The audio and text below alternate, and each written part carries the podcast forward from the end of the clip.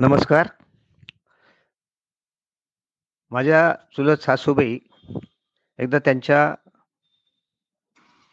आत्ते मावस बहिणीकडे पाहुणे म्हणून गेल्या. एक 2-3 दिवस राहू अशा हिशेबाने गेल्या. लांब राहत होती ती बहीण. मग या गेल्यामुळं आणखीन काही आजूबाजूचे नातेवाईक पण आले होते. म्हणजे एकंदरीत घरामध्ये बरीच माणसं वर्दळ होती. गेल्या त्याच्या दुसऱ्या दिवशी सकाळी असं घडलं, की त्या बहिणीची जी सून होती तिचा नवरा म्हणजे त्या मावशीचा मुलगा ऑफिसला जायला निघाला, तेव्हा त्याच्या बायकोनी म्हणजे सुनेनी दोन पोळ्या केल्या. आदल्या दिवशीची भाजी गरम केली आणि दोन रोल केले आणि त्याला डब्यात भरून दिले.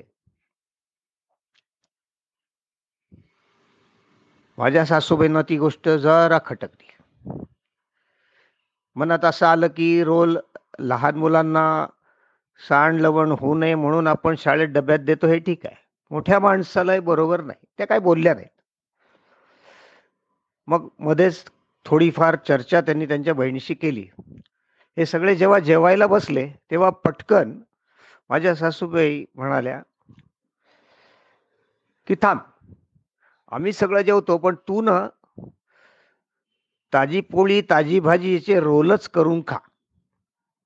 पाहिजे तर एक खा, दोन खा, तीन खा, किती खा, पण तू रोल खायचे करून, बाकी नाही काय खायचं." थोडासा तिचा चेहरा पडला. पण क्षणार्धात काय भानगड आहे, हे तिच्या लक्षात आलं. आणि झालं. तिने पानामध्ये ते रोल करून घेतले आणि खायला सुरुवात करणार. तेवढ्यात त्या दोघी म्हणाल्या, "थांब, थांब, थांब.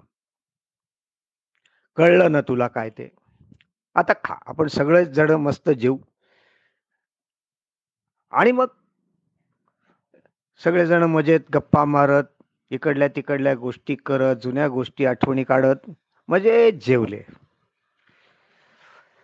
त्या सुनेच्या लक्षात आलेलं होतं, ह्याही सासवांच्या लक्षात आलं होतं, की सुनेच्या हे लक्षात आलेलं आहे.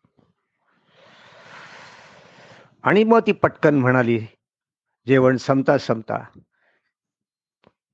दोन्ही आयांना संबोधून, की "माझ्या लक्षात आलेलं आहे. तुम्ही काय म्हणता ते.